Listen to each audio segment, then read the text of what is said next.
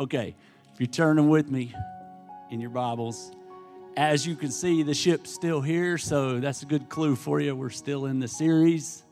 Ships, I wasn't sure. I told you last week I wasn't sure if we were going to still be in here, but we are. So I think this will be the, the last week in our messages called Ships. And today I want to talk to you about the ship that taught you. The ship that taught you. So the first week we talked about Jonah and the ship that you got thrown out of and your disobedience. The second week we talked about Paul, the ship that went down. The ship that you were in and it went down, it sunk, and you had no control over it. The third week we talked about Noah, the ship that you are building and your obedience to God, and, and that you're building something with your life. Are you aware of that? What is it that you're building? And then last week, um, we talked about Moses and the ship that saved you, the ship that he didn't choose it, he didn't put himself in the ship. His parents did. But we talked about the ship that saved you. This week, I want to talk about the ship that taught you. The ship, remember the ships. There's all kind of ships in your life relationships and partnerships and worship and rock you to sleep ships and ships that teach you so today we're talking about a ship that that teaches you and we're going to go into the classroom or into the ship and see what the teacher Jesus taught the disciples so if you're turning with me I'm going to go to Mark 4 verse 35. Mark 4 and verse 35. If you don't have your Bible with you, it'll be up on the screen behind me. I'm going to read out of the NIV this morning. That day, when evening came, he said to his disciples, Let us go over to the other side. The other side of what? The other side of the Sea of Galilee. So they were on one side, and Jesus was preaching, and there was this giant crowd of people, and Jesus spent all day long doing ministry and preaching and healing people and ministering to their needs. And, and Jesus was on a boat speaking like that was his platform because it uh, for the sound purposes he could get in the boat and his voice would come off and up the hill and they could hear what he was saying but also it kept him away from all the people pressing on him trying to get a miracle and touch him and and whatever. So they were already in the boat and they were down by the shore. And Jesus said, Let us go to the other side. Leaving the crowd behind, they took him along just as he was in the boat. He was already in the boat. There were also other boats with him. And a furious squall came up, and the waves broke over the boat so that it was nearly swamped. The boat was about to sink. And Jesus was in the stern, sleeping on a cushion. I like the fact that Mark, this is recorded in three different gospels, but Mark took the time to let us know that he was sleeping. And he wasn't, it wasn't just like he was nodding off or dozing off. He was asleep on a cushion. That means he planned on going to sleep went and got him a nice comfy pillow and found him a good spot to go to sleep and laid down and went to sleep so so mark made sure that he put that detail in there for us he was asleep on the cushion i think about jesus going in there and laying down and y'all know jesus knew they were going to hit a storm right like and he's the one that told him hey let's go and he goes in he's like all right guys y'all i'm going to go ahead and go in here and take me a nap picture him laying down on that cushion and counting sheep 98, 99, 99, 90. I got to go after the one. Okay, stupid church jokes. All right. And Jesus fell asleep, laying in there counting sheep because he's the good shepherd. And he was asleep. And the disciples woke him and said to him, Teacher, don't you care if we drown? Do you even care? Like you're just laying in here asleep. You don't care about me. You don't care what I'm feeling. You don't care if I die. Don't you even care? That's their question. He got up and he rebuked the wind and he said to the waves, Quiet, Be still. Then the wind died down, and it was completely calm.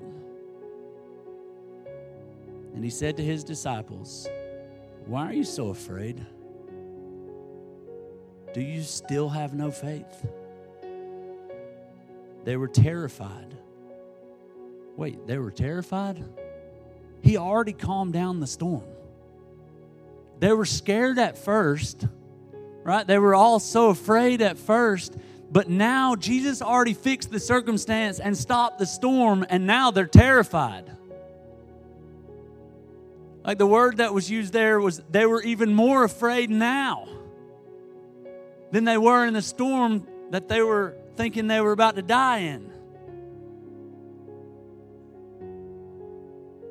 And they said, Who is this? Even the wind and the waves obey him. You see, that was a major point of Jesus leading them into this storm, is because this is one of the first times, or the first time, that the disciples actually realized he's not just a prophet, like he's not just a rabbi or a good man, or a, like, he's actually the Son of God.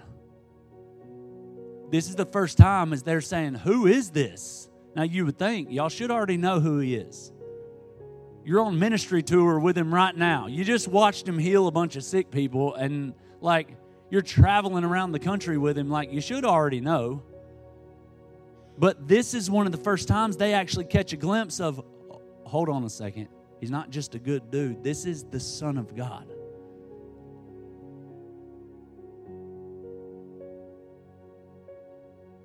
I wondered as I read this story and as I thought about it, and I was looking at different ship stories in the Bible and reading and praying about what to talk about, I was thinking, you think Jesus was faking? Like pretending like he was asleep?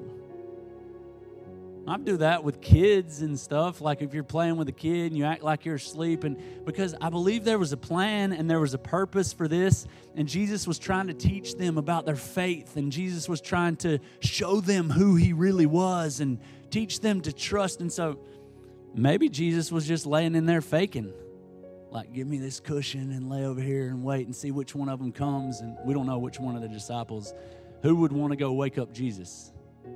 Somebody's got to go tell him we're all about to die, and he's going to be mad if we all die, and nobody told him. We didn't even wake him up, and he just died. You know, my old boss, they used to say, like, if you're getting in a car wreck and somebody's asleep, Bob used to tell us that we should wake him up because my cousin rode with me to work every day, and he slept every day. He'd walk and get in the truck, good morning, go to sleep.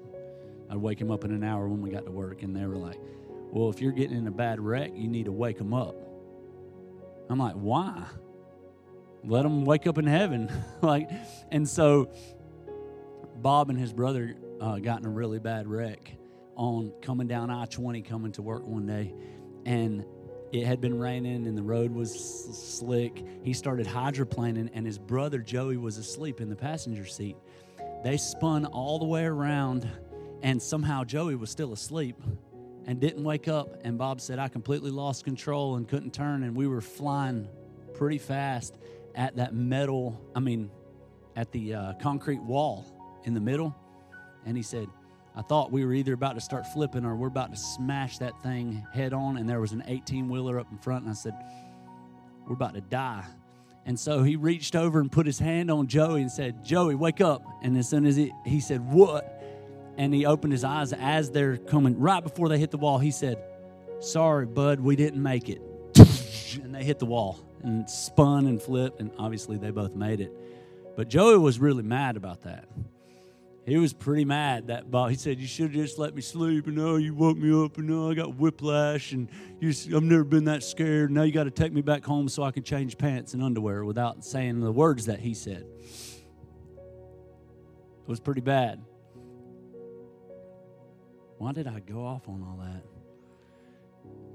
that? Uh, you think Jesus? You think Jesus was faking? Like Jesus knew? Oh, the disciples. Who's going to go tell him? Somebody's got to go wake him up. You can't just let him die. And I'm guessing it was Peter because Peter was the big mouth. Peter was the oldest. Peter was the one that, you know, didn't mind. But one of them went down there and woke him up and said, "Don't you even care? We're all about to die." Maybe that's why they were so afraid when they actually realized it was God that they were talking to like that. But either way, I think Jesus knew what was going to happen. In Matthew 8 23, Matthew records the same story and he just gives us a couple more details. Um, it's really short, Matthew's recording of this of the same story. And Matthew was there. Matthew was one of the ones on the boat. Then he got into the boat and his disciples followed him. Matthew wants to make sure we know that they were following Jesus. They weren't in this storm because of choices that they made. They weren't in this storm because they were following Jesus. They were obeying Jesus. We followed him. And without warning, a furious storm came up on the lake so that the waves swept over the boat. But Jesus was sleeping. The disciples went and they woke him, saying, Lord, save us. We're going to drown. And he replied, You have little faith. Why are you so afraid? And then he got up and he rebuked the winds and the waves, and it was completely calm. And the men were amazed and they asked, What kind of man is this? Even the wind and the waves obey him. See, Matthew lets us know that Jesus rebuked the disciples before he even stopped the storm. What we just read from Matthew is that he got up and said, You have little faith. Why, why are y'all so afraid? Like he got on to them before he even stopped the storm outside that they were all freaking out about. He addressed the storm that was on the inside of them. You know, a lot of times in life, we're going to find ourselves in storms and in different ships that we get in, and different relationships, and in different partnerships, and in different churches, and on different jobs. And like we all get into different ships every day, and we're going to find ourselves in storms. But I want to point out to you today that just like Jesus was teaching the disciples, the storm that's going on inside of you is a lot more important than the storm that's going on out here. Uh, Jesus wants to speak to the storm, the freak out, the rage, the whatever you've got going on in here before he ever speaks to the circumstances. Before he ever speaks to this storm that you're so afraid it's going to kill you or to your whatever circumstance you find yourself in, Jesus wants to calm the storm inside of you. So Jesus led them into the storm.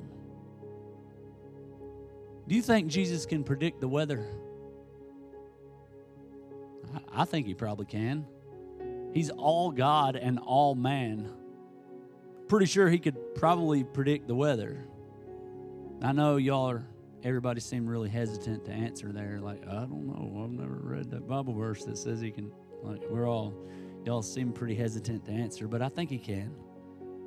And I guess we're pretty hesitant because we have people that spend their whole entire lives becoming weathermen and women, and they get it right like half the time. They have one job, and they say if a weatherman nails it 50% of the time, they're good. So you go to school and you spend your whole life learning this and how to read weather patterns and stuff like that, and you're like, anyways, I guess that's why we're hesitant to answer. But I think Jesus could tell the weather. When we had um, Labor Day, we tried to have a cookout at my mom's house last Monday, and some pretty bad weather, pretty bad storm came rolling in. And I mean, it went from like sunshine eating lunch out by the pool at my mom's house and we were journey was picking teams for volleyball tournament and stuff and then all of a sudden it was like the bottom fell out. Before we could get the food carried inside it started pouring rain. Everybody's grabbing stuff and running in and running to different places and a bunch of us ran into journey's house with food in our arms and then some people ended up underneath the porch over in front of, of zach and heather's and i don't know where a lot of people just ran to different places because it started storming really bad and that fast. And I heard that in Journey's house where I was, Journey's pulling up the weather and the radar and stuff and telling us, oh, it'll be completely gone in 30 minutes. It'll be over in 30 minutes.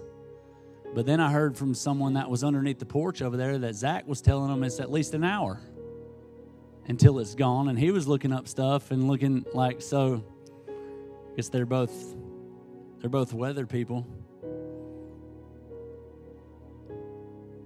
I think it was just Journey didn't want everybody to leave from the cookout, and she really wanted to play volleyball. But then they ended up playing in the rain anyways, and I, I didn't. I had to leave. But,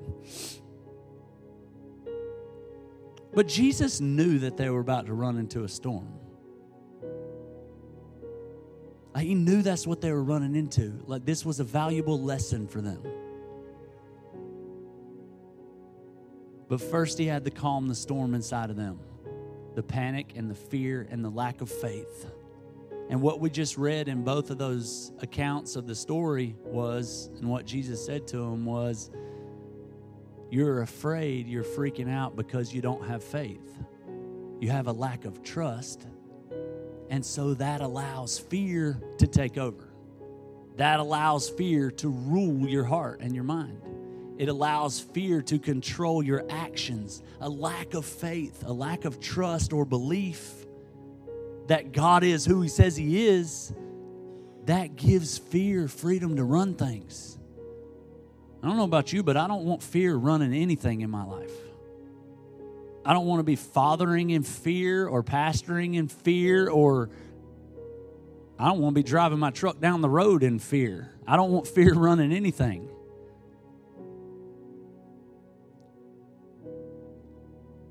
So I need some faith to trust, to, to cross that line of faith. Rarely ever is it fun in the storm.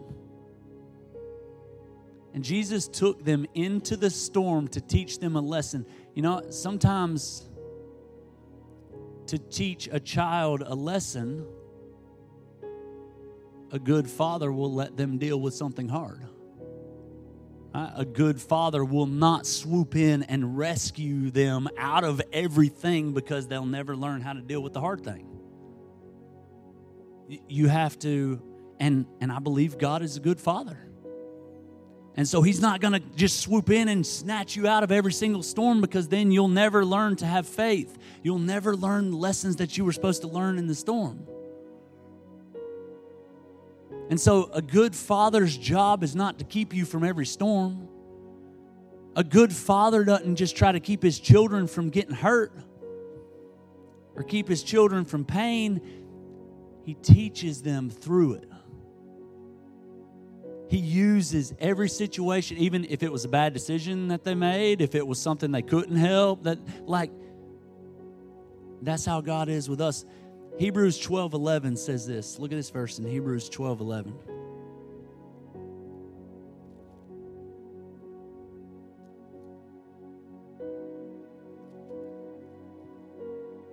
No discipline seems pleasant at the time, but painful. Nobody likes getting a whooping, right? Have you ever been spanking a kid and then they look back and said, Thank you, Daddy? If so, please stop spanking that kid. Seek help for you and the child. Like nobody n- nobody loves discipline when it's happening. Nobody likes getting in trouble. I am so glad you caught me. Thank you. What will my consequences be? Hello, Ossifer. I've not had anything to drink. Thank you for pulling me over. Uh, nobody loves discipline at the time that you are that you're getting it. Nobody loves it at the time that you're receiving it. No. In the middle of it, in the middle of the storm, in the middle of the discipline, in the middle of the lesson, in the middle of the ship that you find yourself in that's sailed into a storm, it feels like the worst day of your life. It feels like everything's falling apart. It feels like God doesn't even care about me. I'm going to die. Oh, just like the disciples. Don't you even care? My whole world's crashing down. I can't do this one more minute. That's how we feel in the middle of a storm. when God's trying to teach us something and God's trying to grow us and help us through it, but we feel like it's the worst day of our life. Nobody's sitting in the middle of a storm thinking, man, this is the worst storm I've ever been in. God must really love me. He's got some big plans for my life trying to get me strong. Be honest, have you ever felt like that in the middle of a storm? You've ever thought, man, thank you, Jesus. Blessed and highly favored. Hit me again. No. We hate it when we're in the middle of it. See, it doesn't feel like something good's happening. You ever had a parent tell you, go to your room and wait? You're in trouble. Oh gosh.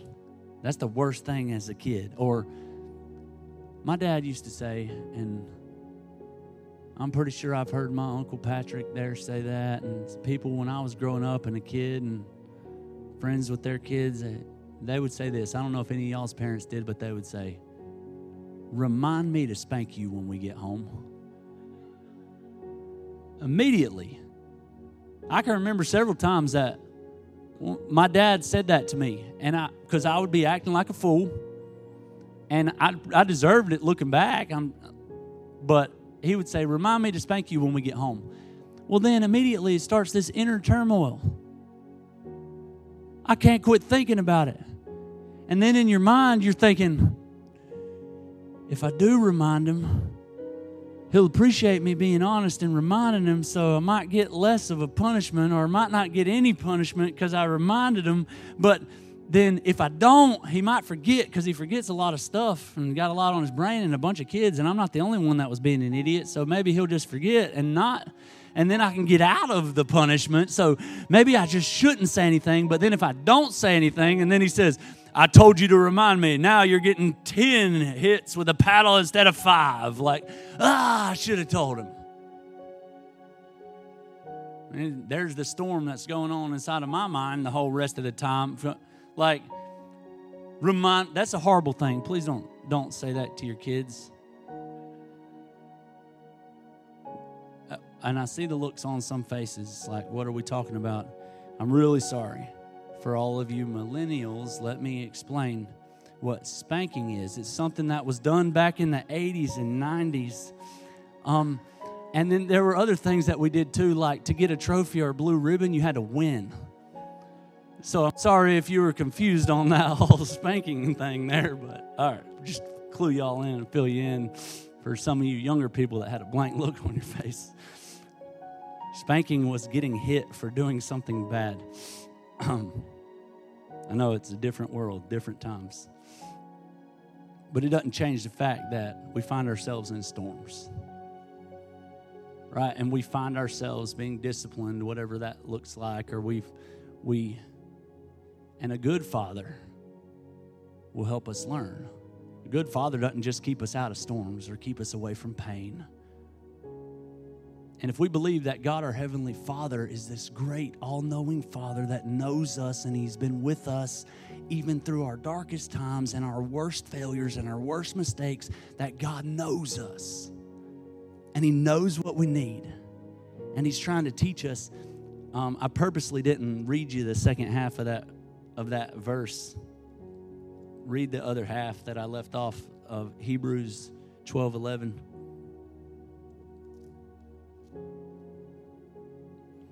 No discipline seems pleasant at the time, but painful. Later on, however, it produces a harvest of righteousness and peace for those who have been trained by it. Later on, however, like if we learned from it and we grew through it and we saw who God really was and we allowed the storm to take us to where we were supposed to go and we allowed Him to calm the storm in our mind and teach us to control that. And then He calms the storm out here when we learn how to control the storm in here, because that's what's really important. But in the storm, and in the hurt, and in the unknown, it's hard. So a lot of times we question God.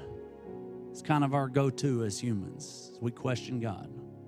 Why do you let bad things happen to good people? God, don't you care? God, do you care about me? God, why'd you let that happen to my kid? God, why'd you let that? And we start to question God in the storm. You know, in thinking about all this and studying this, I was thinking about the fact that I'm a father. And I know we've got some other some other fathers in the room.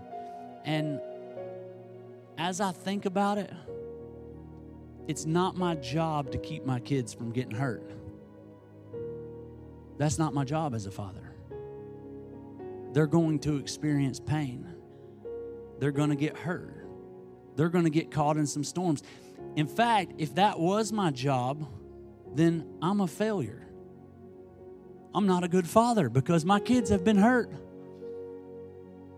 Right, Titus got both of his hands smashed two weeks ago, almost two weeks, a week, little, three weeks ago, excuse me. Time flies. Three weeks ago, Titus got both of his hands smashed and cut and broke two of his fingers at work and called on the way to the emergency room and experienced a whole lot of pain. And then after he left the emergency room, tried to get some lunch and his car broke down. I went to pick him up and he was all dirty from work. Broke both hands were bandaged up. Car broke down. And i got out of my truck and said hey he said bad day. It's been a bad day. I was like yeah i know. Sorry but he felt a lot of pain that day and as a dad it's, it's not my job to keep him from pain if it was i'd be a failure because he's felt a lot of pain in his life all of my kids have, and so have yours. And I think if we start thinking of God like, hey, God, why'd you let me get hurt? Hey, God, why'd you let me go through that? Hey, God, why'd you? And then we spend our lives questioning the question that the disciples were saying of, don't you even care about me? Why did I have to feel this pain? Or why did I? And the reality is, the job of a good father is not to keep his children from pain.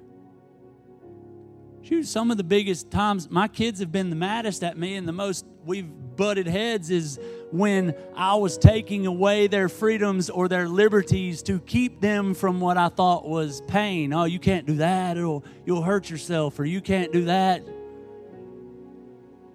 We all want free will. We all want to get to choose what we want to choose. And in that, and in a broken world comes the ability to get hurt.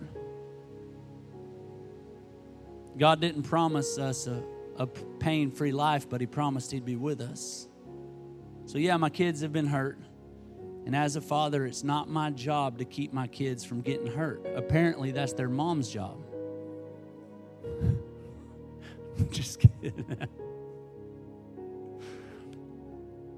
God didn't say He would keep you out of storms or keep you from getting hurt. But He did say He would be with you and that He'll make it good. He'll work it all together for your good. You just got to have faith. How? You need to know who He is and that He cares. That's what He was teaching the disciples in this story who He is and that He cares. Well, what does that matter? Because if you know who He really is and how powerful He is, and how awesome our God is, how, how powerful Jesus is, and then you also know that He cares for you and your situation. Like He cares about your kids, He cares about you, He cares about your addiction, He cares about your hurt, your pain, your abuse. Your... If you know how powerful God is and you know that He cares about you, that takes away the fear.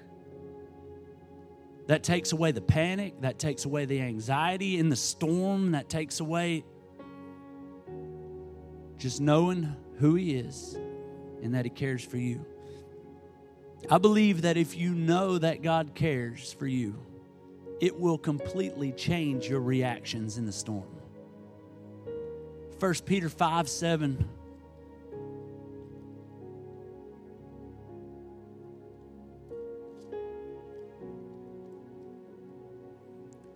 Cast all your anxiety on him. That is that word is uh, cast, unload, or to dump. Like a dump truck would just dump it all out. Cast all your anxiety on him because he cares for you. You know that God cares for you, and that's how we can release everything that we're holding. We can let go, we can dump it, we can unload it on Him. See, Jesus is the proof that God cares about us. Jesus had compassion on the multitudes and on the crowd. It, it tells us multiple times throughout the Gospels that Jesus saw them and had compassion on them that he saw them and he healed their sicknesses. He saw them and had compassion because they were hungry and he fed them. He saw broken people in a broken world, and he had compassion on them. Jesus even broke rules to touch hurting people. The law said you couldn't touch lepers, and Jesus touched lepers and healed them. He, he crossed that line, he broke the rules. The law said you weren't allowed to eat dinner with an IRS man or tax collector. And Jesus did showed up at old Zacchaeus' house and said, Invite all your buddies. You know who his buddies were? Bad men, crooks.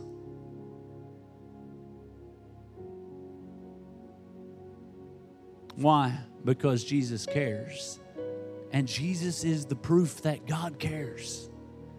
About who? Me? About all humans. Good ones, bad ones, sick ones, ugly ones, broke ones, broken ones, diseased ones. He cares. Look at Luke 7 11. Luke 7 11. This will give us the gas to get through this last part of this message here at the 7 Eleven.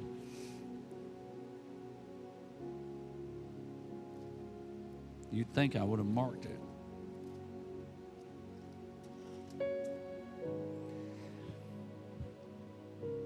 Soon afterward, Jesus went to a town called Nain, and his disciples and a large crowd went with him. And as he approached the town gate, a dead person was being carried out, the only son of his mother, and she was a widow. So she had no one. This was her only son. She was already a widow. And a large crowd from the town was with her. And when the Lord saw her, his heart went out to her, and he said, Don't cry. I mean, just reading that, it seemed kind of rude of Jesus. This mom, she's already lost her husband. Now she just lost her only kid. They're actually having the funeral right now, taking him out of the town to bury him. And Jesus walks up and said, Hey, stop crying. Don't cry.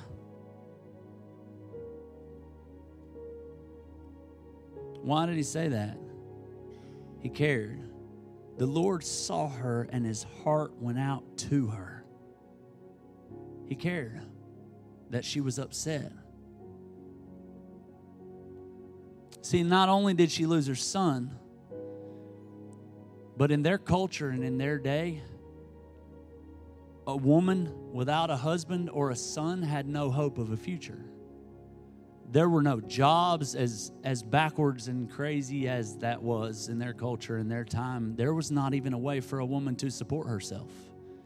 There, she wasn't allowed to get a regular job, and so if you go read some of the commentaries and the history and all on their time and their day, she would have only had a couple of different options she could have legally become a beggar and let her house and land and crops and any animals, whatever little bit she probably had, um, go to other men in the city, and she would have been allowed to be a beggar, a homeless beggar.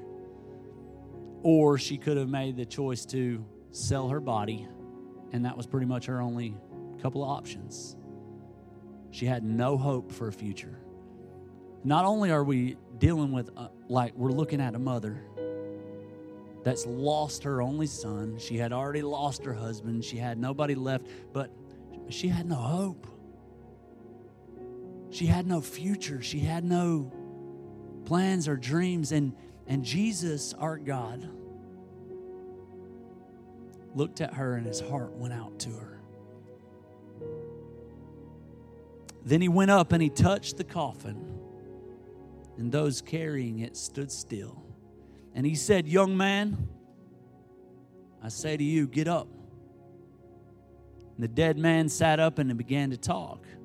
And Jesus gave him back to his mother with one touch. Jesus brought him back. With one touch, he gave her life, not only her son but a hope for a future. He restored that. So maybe today you find yourself in a storm and you've wondered or cried or yelled, God, do you even care? And I came today to tell you, yeah, He does. He sees you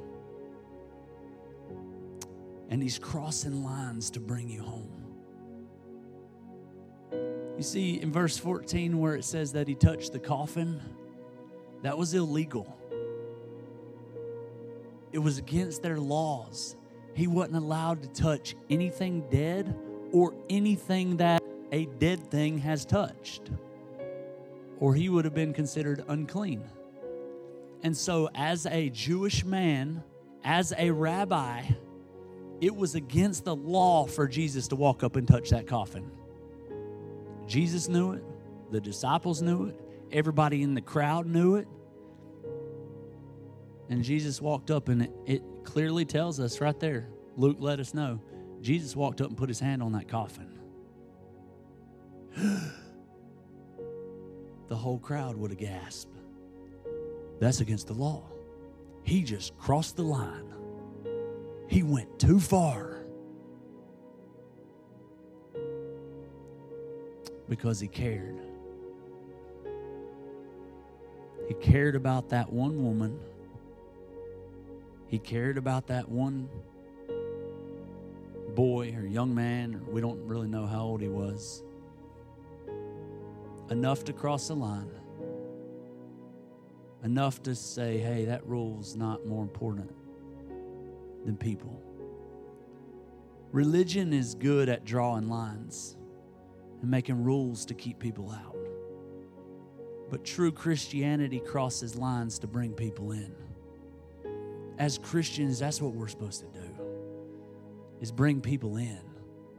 Not keep sitting here drawing more lines in the sand trying to keep people out. We're supposed to bring people in if we want to be like Jesus. Bible says all have sinned and come short of the glory of God. We've all failed. We've all been in storms. We've all made bad choices. We've all been in other people's bad choices. We've like we've all had things happen. We've all messed up. We've all been in the situation where the disciples were where we've questioned God, I'm pretty sure. Or where we've had no faith, no belief or trust in the situation. We've all felt like outsiders before. That we needed to be brought in, we needed to be connected. We, we had no hope for a future. We've all been there. I guess what I'm saying is we all need God to fill the gaps inside of us. You can't fill them on your own. You can't you can't fill them with a substance. You can't fill them with success or money or fame or a jacked up truck. We need God to fill the gaps and the voids. So I wanted to um, I wanted to close the service today by playing you this video if we've got it and then we're going to pray. I want you to think about the promise of the Holy Spirit and Him coming inside of us.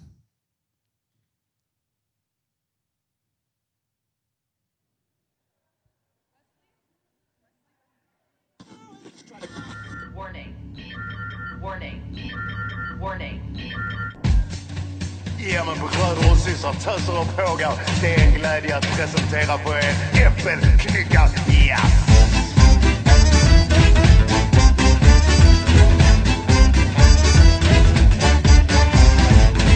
Grannen är hack i hälar, påstår att jag känt honom sepultär Jag vill ju vända, måste göra något åt hon ser Far han är proletär och jobbar sent men har inte råd med käk så Klart jag har mina själar, för övrigt är ju grannen miljonär. Nu har jag bekymmer.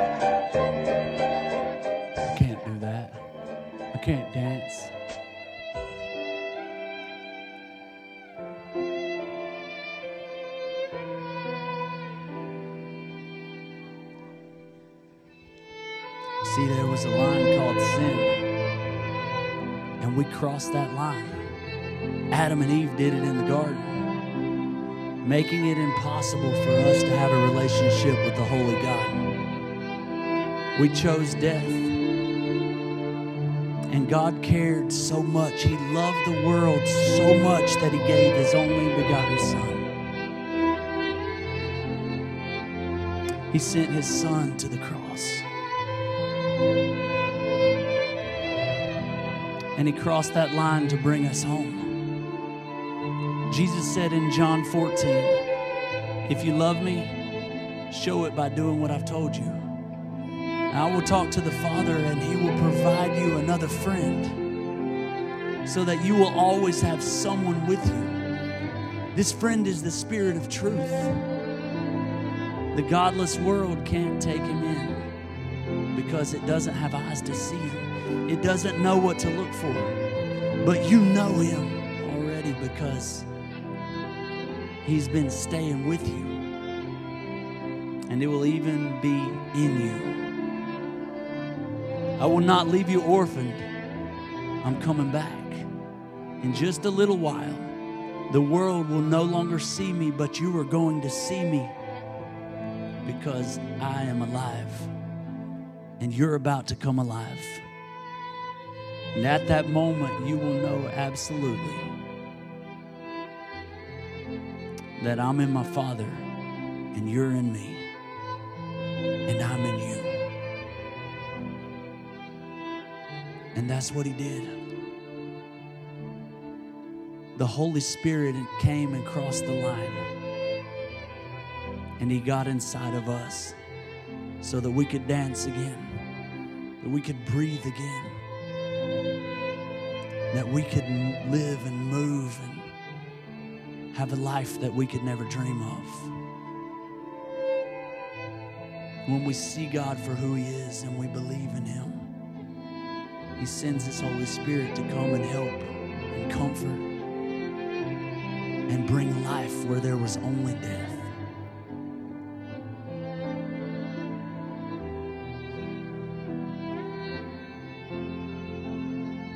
For some of you today, I believe it's it's time for you to cross that line and believe God is who He said He was. You never believe that Jesus died on the cross for your sins or paid the price for you, it's not complicated. You just say, Jesus, come into my life. It's not everything that you and God need to talk about, but it's the start of a conversation that will last the rest of your life. And for some of us, we've been in some storms. And maybe we forgot where to look or who to look to. Maybe we've been questioning God rather than trusting Him. Let's pray. God, thank you. Thank you for speaking to us. God, thank you that no matter what ship we find ourselves in, that you're with us, that you're leading us and guiding us. And, and just like you led the disciples that day, you know where we're headed. God, thank you for giving us free will and for letting us make choices. Because without free will, there can be no real love. And you want love for us and love from us. And so, God, we thank you for free will, even though sometimes our free will gets us in trouble and gets us in some storms and, and gets us hurt sometimes. But we thank you that you promised you would never leave us. And no matter what we go through, that you will work it together for our good because we're called according to your purposes, because you have a purpose on our life. God, we thank you for being such a good God and a good dad that loves his kids. We love you. In Jesus' name, amen.